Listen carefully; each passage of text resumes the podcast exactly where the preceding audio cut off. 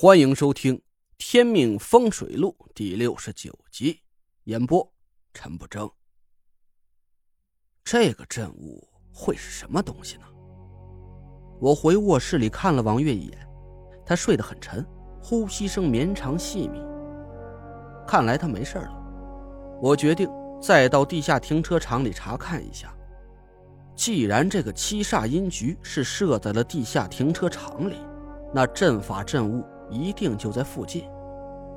我关上门，坐电梯下楼，站在了停车场中央，四下看了一圈，和其他停车场没什么区别，这就是个很普通的建筑类型。停车场是一个很大的长方形截面，每三个车位用一根水泥柱子隔开，每个车位差不多两米多宽，五米多长。我回想了一下。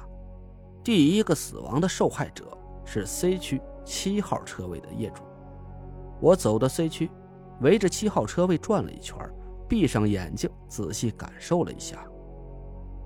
停车场里冷阴阴的，车位四周散发出一股让人很不舒服的气息。我打了个冷战，心里竟然隐隐的有点害怕。这里一定有阴煞活动过的痕迹。而且，这里应该还有其他的东西。至于是什么，我不知道。我身上的符箓已经所剩无几，不敢确认我是不是能收拾得了这个阵法的阵物，就悄悄地退出了 C 区的车位。我顺着其他五个受害者的车位感受了一下，没错，每个车位四周都有这股让人不舒服的感觉。这种气息很阴森，当我的神识和它相撞的时候，我会感觉到呼吸一滞，从心底升起一股有点畏惧的潜意识。我不敢贸然动手去继续查看，只能先返回王月家里。我查看地下停车场，足足花了几个小时的时间。等我上楼的时候啊，天都亮了。王月已经睡醒了。王旭坐在他身边的沙发上，看到我进门，赶紧迎了上来。陈师傅，谢谢你，谢谢谢谢。王旭紧紧握住我的手，一连声的道谢，我有点不好意思。你女儿还没完全脱离危险，都怪我，让那个沙谷跑掉了。王旭赶紧摇头。月月已经跟我说了事情的经过，这怎么能怪你呀？他这次死里逃生，多亏了陈师傅了。我叹了口气，唉，还有两个危险的时间点，一天不解决那个阴煞，我就一天不能回去。也不知道我还要在这里待多久。嗯，王旭愣了一下，怎么，月月没和你说？什么？王旭呆了一下。他回头看着王月，王月突然红了脸，表情很不自然。我感觉呀，有点不太对。发生了什么事啊？王月吭哧了几声，神色间很扭捏。他犹豫了半天，咬了咬嘴唇。嗯，是这样。几天之前，嗯，就是我生病的那天，我接到了法医解剖验尸的报告。第六位死者确实是死于心肌梗塞，和前几位死者的情况完全一致。我点点头。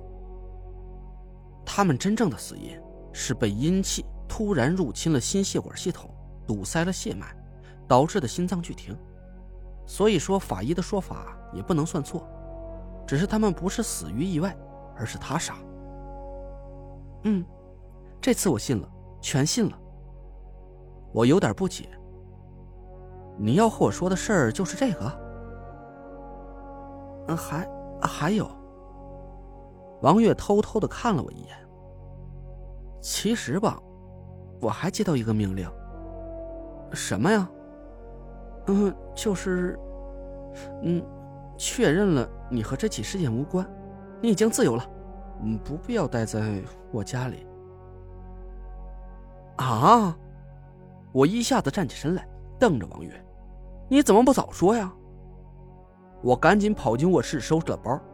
这几天呢，可把我憋惨了，每天就只能吃点干面包、方便面，还要随时面对这个女魔头的冷嘲热讽和大拳头。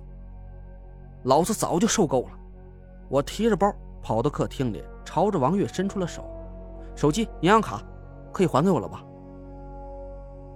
王月慢慢的从沙发下面拖出一个箱子，打开，拿出我的随身物品还给我。哎。他张了张嘴，欲言又止。我向门口跑了几步，刚要推门出去，却又犹豫了。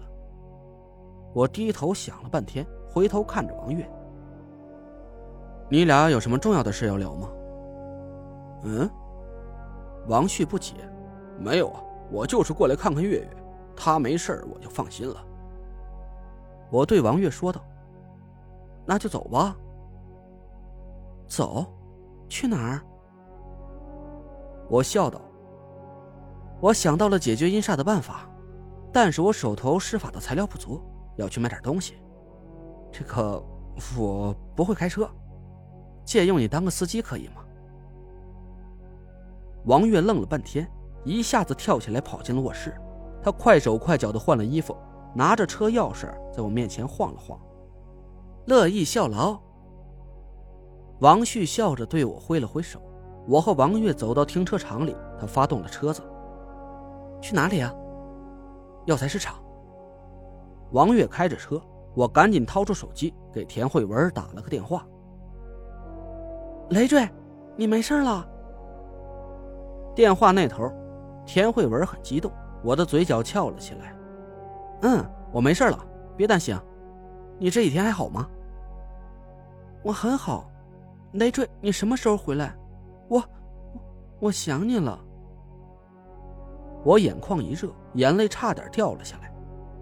我看了一眼正在开车的王月，犹豫了一下。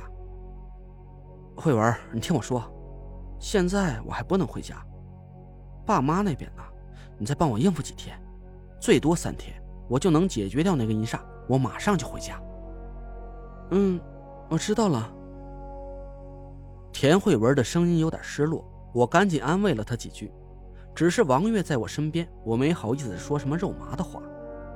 挂了电话，王月轻轻对我说了一句：“对不起啊。”我笑了笑：“没事儿。”沉默了一会儿，王月又说道：“我没把上级命令传达给你，你生气了吧？”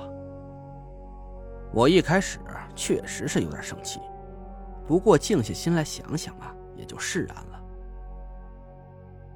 那天你正好生病了，需要人照顾，而且你已经相信了阴煞要对付的目标就是你，害怕呀也是正常的反应。换了我，也会这么做吧，我不怪你。王月轻松了一点，真感觉对不起你，要不是我中了阴煞的陷阱，你都已经回家和你媳妇团聚了。我摇头。救人是你的天职，你没做错什么。我的职责是让你活下来，你的职责是让无辜的群众活下来。哪怕明知道那个醉鬼是个诱饵，你也会这么做的，对吧？王月笑了。你能这么想，谢谢你。我们来到了药材市场，这时候时间还早，药材市场里没有几个人。今天的阳光不错。各家商铺的老板都懒洋洋地晒着药材，聊起了闲天我带着王月逛了一圈，买了些画符用的黄纸、朱砂、藏红花、白芨这些药材。当然，我现在不能再买那些普通的货色了。想要画出蓝界高品质的符箓，材料还是要讲究一些的。我挑的都是上等品质的药材。我又买了些清香和红白蜡烛。几瓶高度白酒，我仔细想了想，应该是没有什么遗漏的了。我刚转身要走，突然想起来，这地下停车场里那股让我不舒服的气息。我皱着眉头，到底那是个什么东西呢？难道是……哎，想什么呢？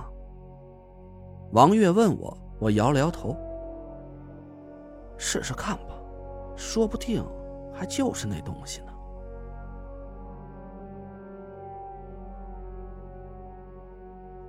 您刚刚听到的是天命风水录，我是主播陈不争，订阅专辑不迷路，麻烦您哎，再给我个关注。